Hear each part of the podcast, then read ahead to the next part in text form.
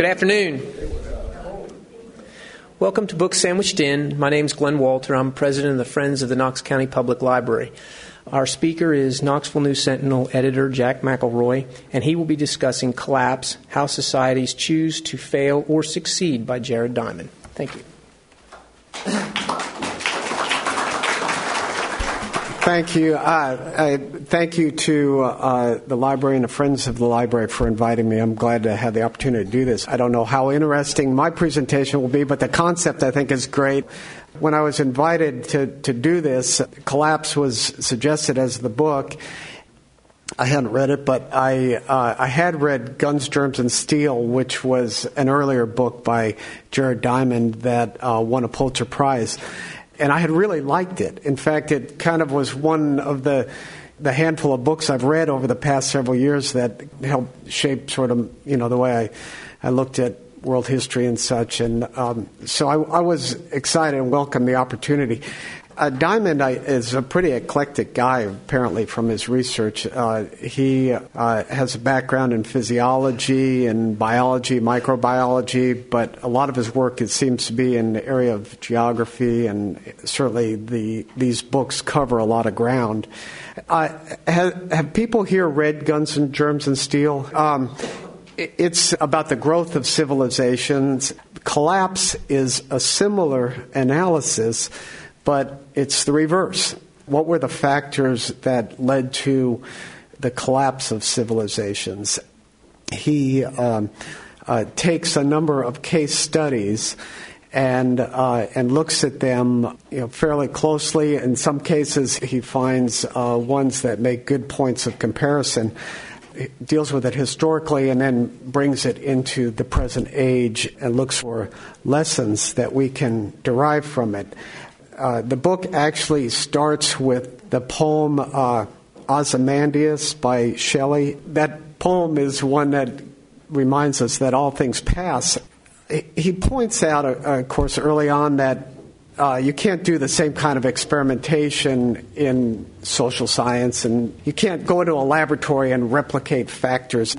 But he tries to, I think, in a lot of ways in this analysis, as in Guns, Germs, and Steel, to try to find scientific basis and measurable characteristics that can be used to explain how events unfolded in these different societies.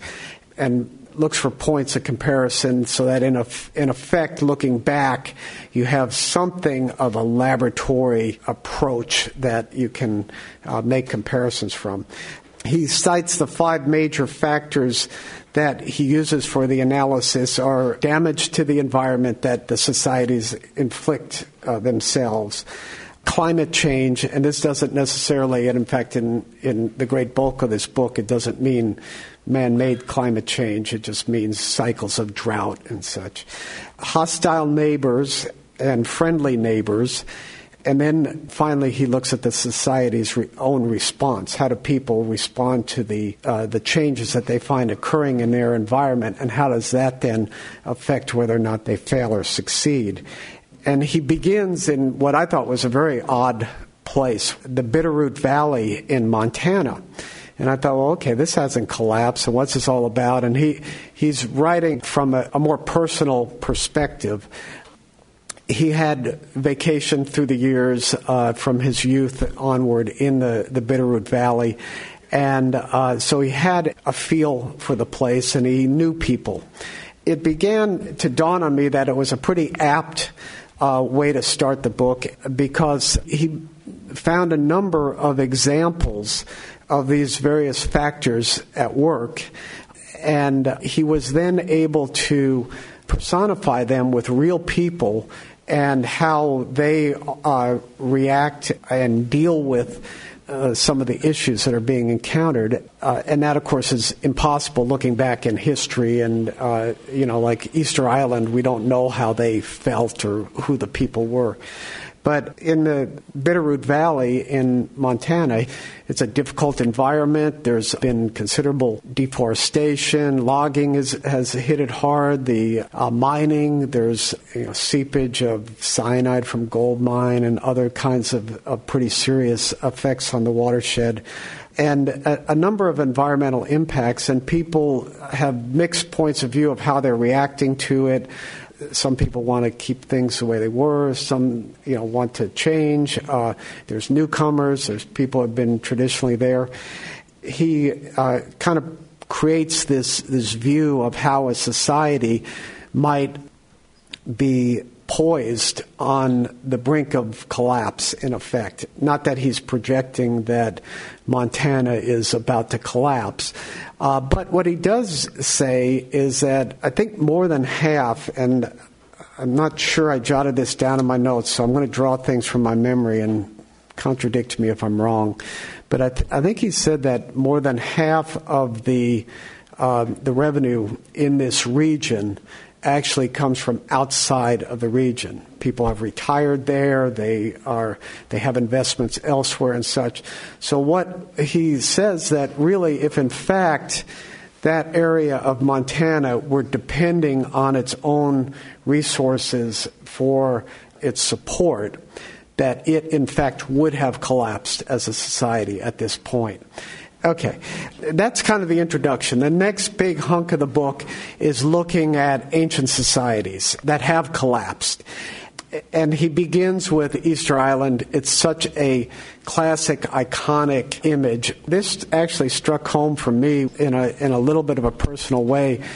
My previous boss uh, was uh, talking about changes in the newspaper business, and he had taken to using Easter Island as an image of how uh, entities needed to change or they would die. Okay, and he was applying it to the the newspaper business, and we need to evolve. Things are changing. We need to, you know, we don't want to end up like Easter Island. You know, they built these big heads, but now they're all gone. You know, and so I have a little charm of one of the Easter Island head figures that he handed out to everybody. It's actually hanging from something on my desk. So what he used to always say is, well, they could have made changes and they could have survived, but they failed to do so. And he kept saying, well, for example, they could have fished, okay? Well, turns out it wasn't that easy for Easter Island. It's rather remote from the rest of the Polynesian islands. It was settled, but then it had no further contact with the rest of Polynesia, so it was, it was isolated. At first, the uh, resources were abundant, and they did fish. They had big canoes, and they went out and they fished for tuna. But there was very little uh, shelf, uh, or the, there's no reef or anything that allows for really good fishing close in. Okay, you got to go out into the ocean to uh, have success in, in fishing there. But as time went on, very serious deforestation. They wiped out all of the, the land birds and such that were easy prey. And uh, he raises the question of, well, what was it like when the last tree got chopped down? You know, why? Why couldn't they change? And, and that's part of the analysis that continues. And the thing about Easter Island is of, of those five factors that he uses for his analysis, which is the damage to the environment, climate change, hostile neighbors, friendly neighbors, and society's response, only two really affected Easter Island, which was damage to the environment and society's response. Okay, they, the other three did not come into play.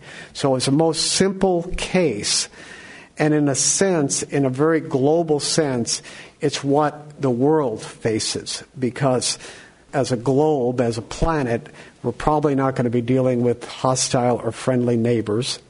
And while we might have internal climate change to deal with, it's really mostly going to be what we do to our environment and what our response is that will determine uh, what happens on the planet. So it's a very small microcosm of what we face globally. He looks at a couple of other uh, Polynesian islands as well. Pitcairn and Henderson. I only knew of Pitcairn Island from the uh, the Bounty mutineers and learned more about that. And they were islands that had some resources, but not all the resources they needed to, to survive and thrive. And so they traded, and they needed to trade. And when problems arose on the island of uh, Mangareva, I'm not familiar with Mangareva, but that deforestation and problems there created civil strife. Then trade broke down with Henderson and Pitcairn, and as a result, they could not maintain their societies any longer, and they collapsed and became uh, vacant until the bounty mutineers arrived. After the Polynesian analysis, Diamond looked at the Anasazi culture, which I had a little bit of familiarity with because I worked for a number of years in New Mexico. Very different, less isolated environment. This was a case where the society really thrived and grew, and uh, farming spread, but deforestation affected the water table. There were drought cycles that occurred. During the good years, the cultivation was spread out quite a bit. There was a lot of irrigation that was put into place. But then they were overstretched when the drought cycle dropped it back down, and they were unable to adapt. And there's indications of warfare and cannibalism ultimately occurring there when the final drought cycle hit that was too extreme for the complexity of the society that they had built. One thing that I thought was really interesting in many parts of the book were the uh, research techniques that were used. And in this case, uh, tree ring analysis was very important. They were able to really map the drought cycles. But then uh, pack rat middens, I guess it's like the pack rats go out and they gather stuff from all around wherever they are, vegetation. Their wastes and such kind of make it clump together and it uh, then becomes they call it like a little time capsule of the plants that existed at that time. And so uh, now analysis can be done. They map the tree rings and they know the cycles of the rainfall from that and then they compare it to the pack rat middens and what existed there through radiocarbon dating and they can tell basically exactly what was happening to the forest, you know, all of the vegetation, and that's how they can map then the cycle of what occurred there. He went on from there to another American culture, which was the Maya, more complex, bigger, and also had some written records part of that was really a case of a very large population of at one point five million people in an area about the size of Colorado, so a large population for ancient civilization. And he then looks ahead to current areas that have struggled with overpopulation, and uh, in particular Rwanda and uh, and Haiti. Then he, he looks at the Vikings and their spread, the Orkney Islands, Iceland, Greenland, and even Vinland. And he applies this analysis to those settlements. Uh, Vinland, well, you had tremendous natural resources when the Vikings reached North America, but the uh, hostile neighbors were just overwhelming. They were not equipped to deal with the, the native population, and they they were driven away. Iceland, uh, he looks at the, the, how fragile that environment is. And in much of the analysis here, it's looking at you know, rainfall, the soil characteristics, what can be sustained, and in some cases, you, people would get to a place, it would look very lush and green and fertile because it had been growing for you know a million years, but it really was very fragile, and if you, uh, it had a very hard time to to restore. Other places, lush and green and, and look really fertile, and it was really fertile, and it could re- it could restore itself very quickly. Iceland was an area that was extremely fragile, and the Europeans arrived, did tremendous damage to it, and Iceland was at one point the the poorest European nation. And uh, but then he said, okay, they've made adjustments, and they, uh, particularly taking advantage of the rich fishery in the area, but uh, geothermal in more recent years and such. And so that it actually now has one of the highest standards of living in the world. Um, so, sort of a success. He uh, counters that with Greenland. And I thought this was one of the more interesting parts of the book. The Vikings arrived in Greenland they started farming. They wanted to be like they had been in other parts of Europe and Scandinavia. And they set up dairy farms, and it worked for a while. But as they began to cut down the forests and as environmental cycles occurred, it became more and more difficult for them to sustain their way of life.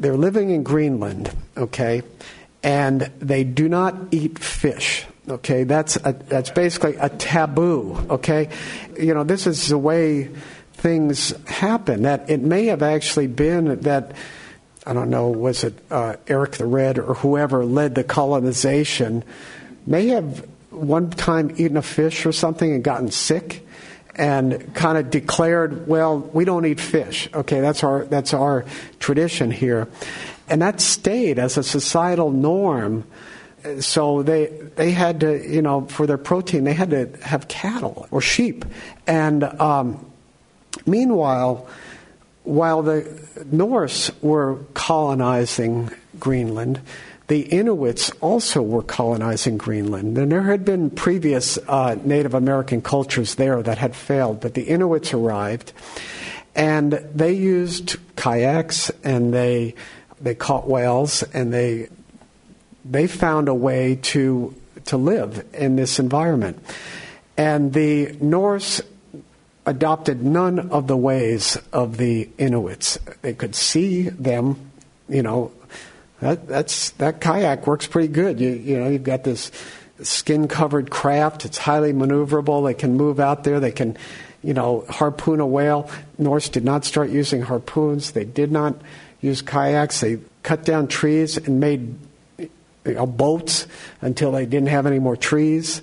And they simply did not make those kinds of adjustments, even though they had examples of, of ways to adjust. And ultimately, that completely collapsed, and the, the Norse existence on Greenland then ended.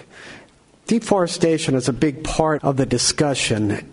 He goes to some good examples then, too, of societies that reacted to that in a positive way or that we're able to find a solution. And these were a couple of things I didn't, I didn't know about Papua New Guinea and the New Guinea Highlanders who began to, at one point, really uh, were facing a deforestation issue.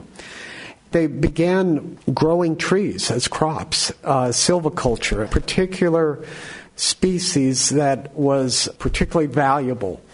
And uh, it became part of their culture to basically be tree farmers as well as other things, and uh, had tremendous success then in countering deforestation.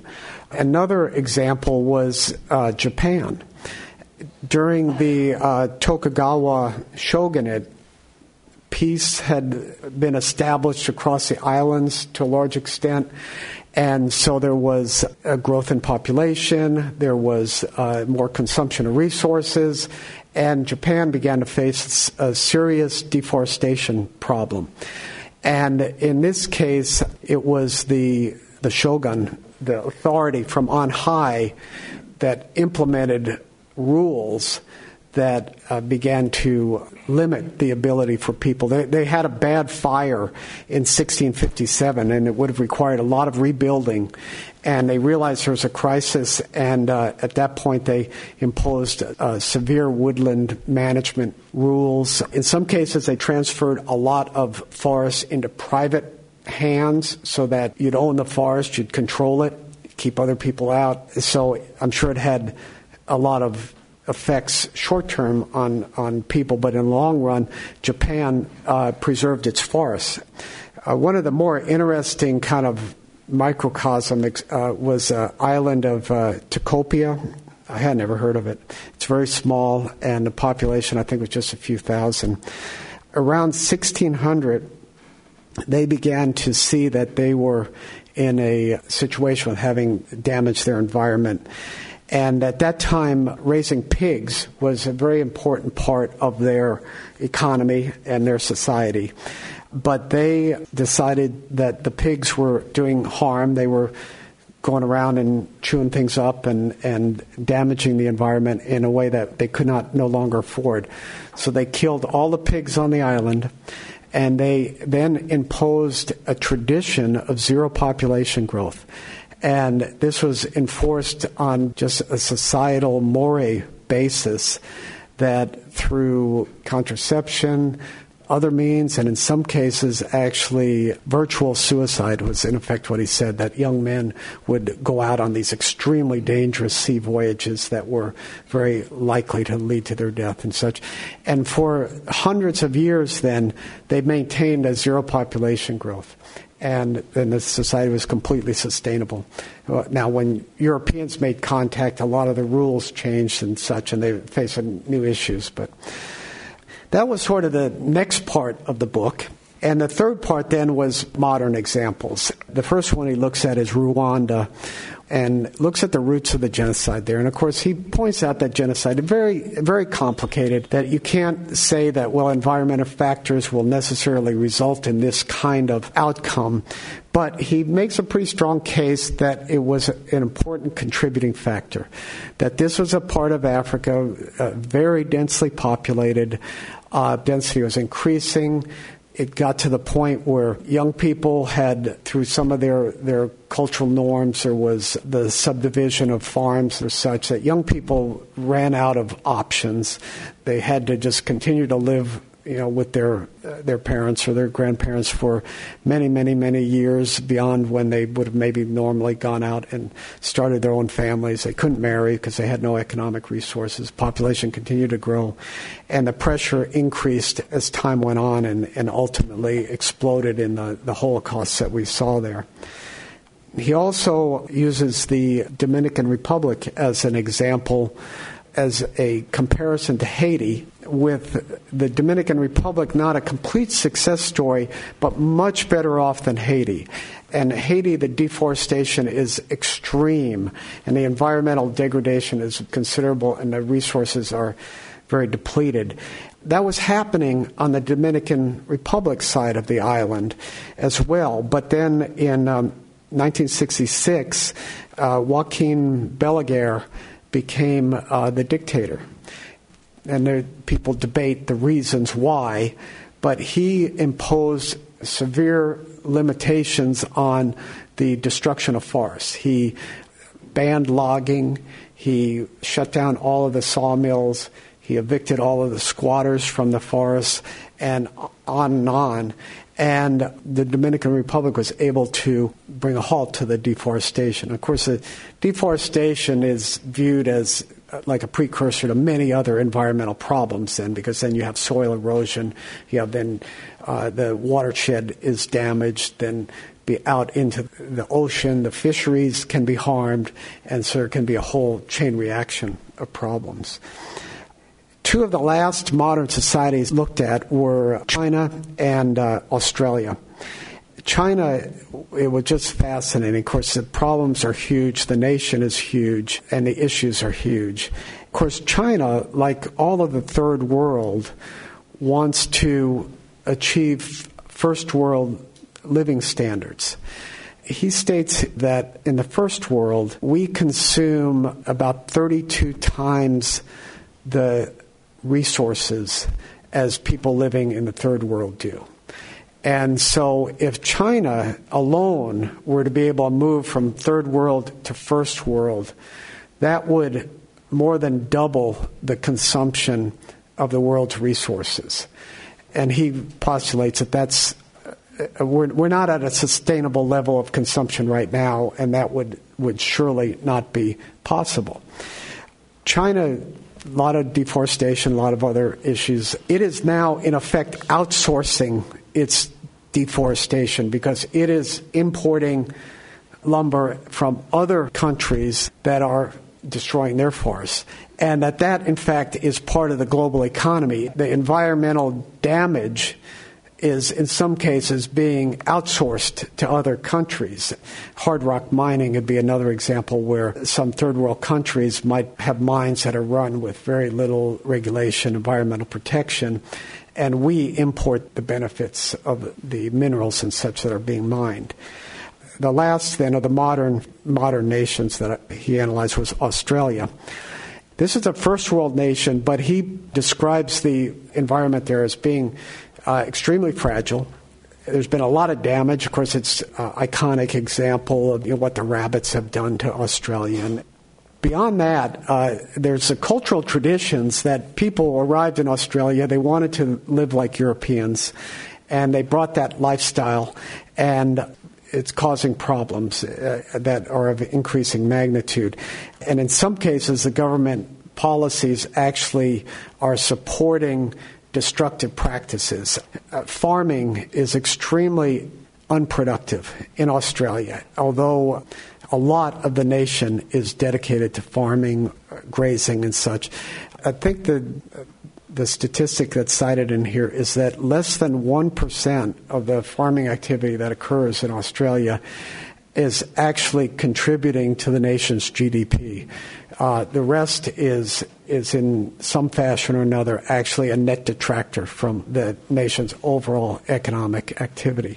So, from a cultural standpoint, if Australia were, were able to shift away from those traditional activities, they could have a much more sustainable future and growth. But at this point, they are uh, mining uh, renewable resources. The idea that you're consuming renewable resources faster than they can be renewed is the same as pumping oil or mining gold or whatever. If you're using up your water faster than you can get water, then you're mining it. The final book within this book was the lessons learned piece. It kind of asks the question well, why do societies do this? How can you destroy yourself? I mean, can't you just look around and say, well, wait, let's stop. You know, what's going on here? And he points to several factors. Uh, the failure to anticipate, maybe you, you don't really realize what you're doing, or as problems are arising, you don't accurately perceive them. There's sort of the idea of creeping normalcy you don't really remember how it used to be and you don't really realize that it's worse right now and that that maybe is how it was with that in easter island when they chopped down the last tree was well people around there they had never seen that many trees anyway you know. So it's like well there's only one left but you know might as well use it. The other issue that he points to is some people in society benefiting from the consumption or from the destructive activity while many others are harmed. And the people who benefit may be a small group, an elite, and for them it's very important to carry on this activity because they gain significantly from it. Whereas to the many who are harmed, the harm is spread much more widely and they are less motivated individually to act uh, to try to stop what's going on. From there, he sort of logically then goes into a look at modern business practices and and how that comes to play. He looks at some businesses that he feels work in a sustainable way. Others are clearly not sustainable. And ultimately looks at the emergence of uh, stewardship councils, which I was not aware of, in the area of forestry and um, seafood uh, there's now councils that are setting standards for sustainability and then trying to provide mechanism to sort of put the stamp of sustainability on businesses or organizations that maintain sustainable practices. He sees this as an area of potential promise in the future uh, that we may, like for example, Home Depot has signed on to the standards of the Forestry Stewardship Council, and that means that the lumber you get at Home Depot has been harvested in a way that has been certified as being a sustainable practice, and that we as consumers can say, well, we're going to consume within the realm of sustainability by being able to track what has been certified as a sustainable practice. And he's hopeful of the growth of that kind of movement. He wraps it up with what he calls as a bunch of one liners that are sort of the responses that people uh, have to these questions. And for example, you know, the idea that, well, technology will solve our problems. We'll do okay. Or that it's the environment versus the economy. You know, we can't save the environment because that'll harm the economy. He says that's simplistic. Another one he points to is the, well, I'll be dead anyway, okay?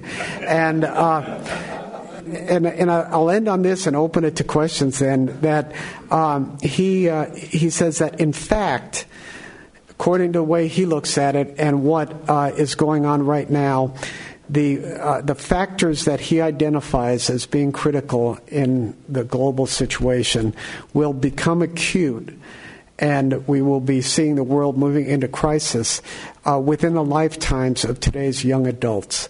So our children and our grandchildren will be living to deal with these crises. So maybe some of us may be dead anyway, but there may be some people we care about who will still be around. The subtitle is that how societies choose to fail to succeed. Yeah choosing depends on an informed public, and you're in the business of informing the public, so you're pretty much in charge. Thanks. How do you see the prospects of our country in the world? Well, I think that is probably one of the the criticisms of his thesis, eh, or at least one of the critical points of discussion, many of these ancient societies collapsed, what was their knowledge base? How could they see what was coming? How informed were they?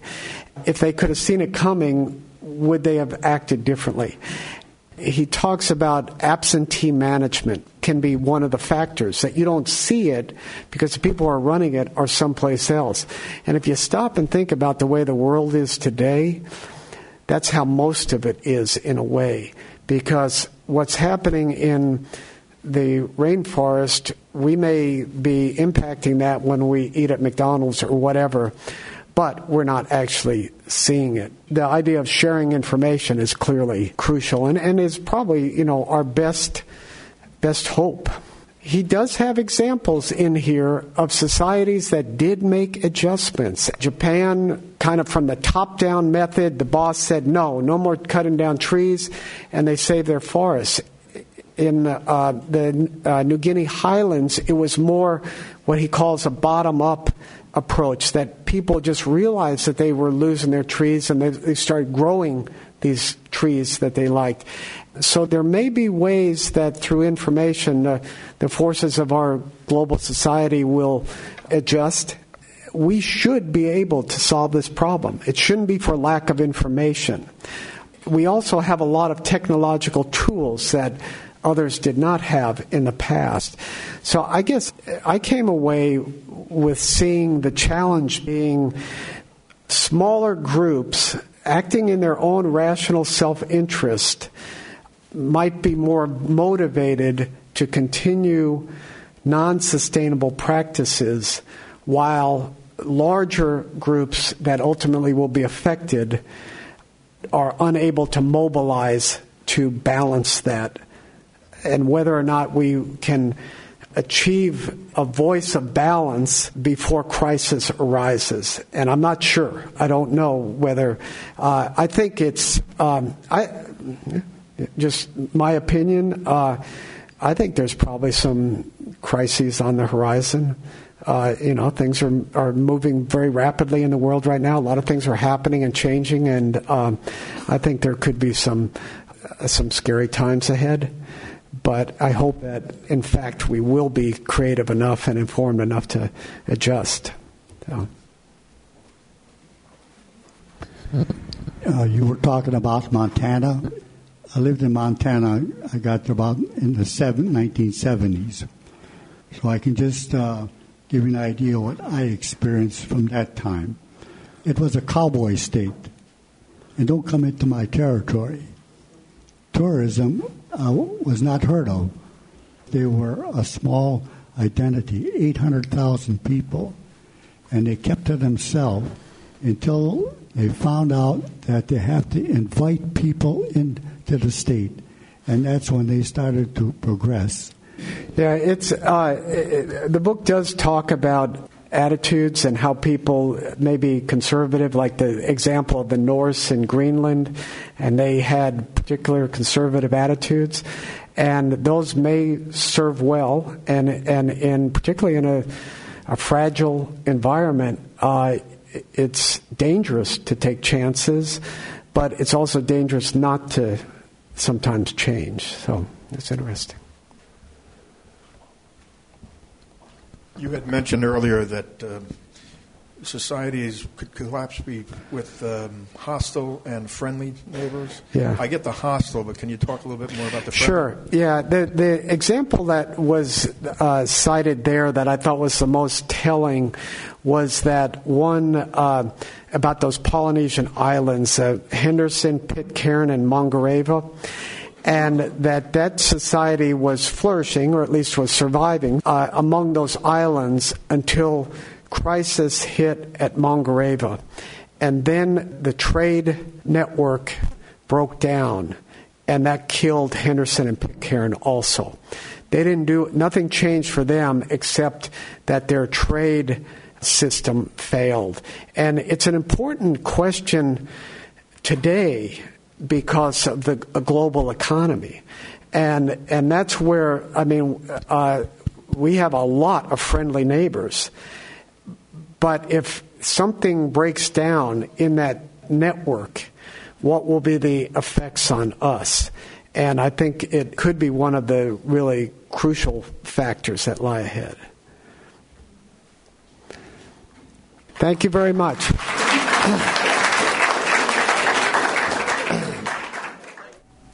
Thank you for listening to Book Sandwiched In, a lunchtime book discussion series sponsored by Knox County Public Library in Knoxville, Tennessee. To find other podcasts, please visit our website at knoxlib.org.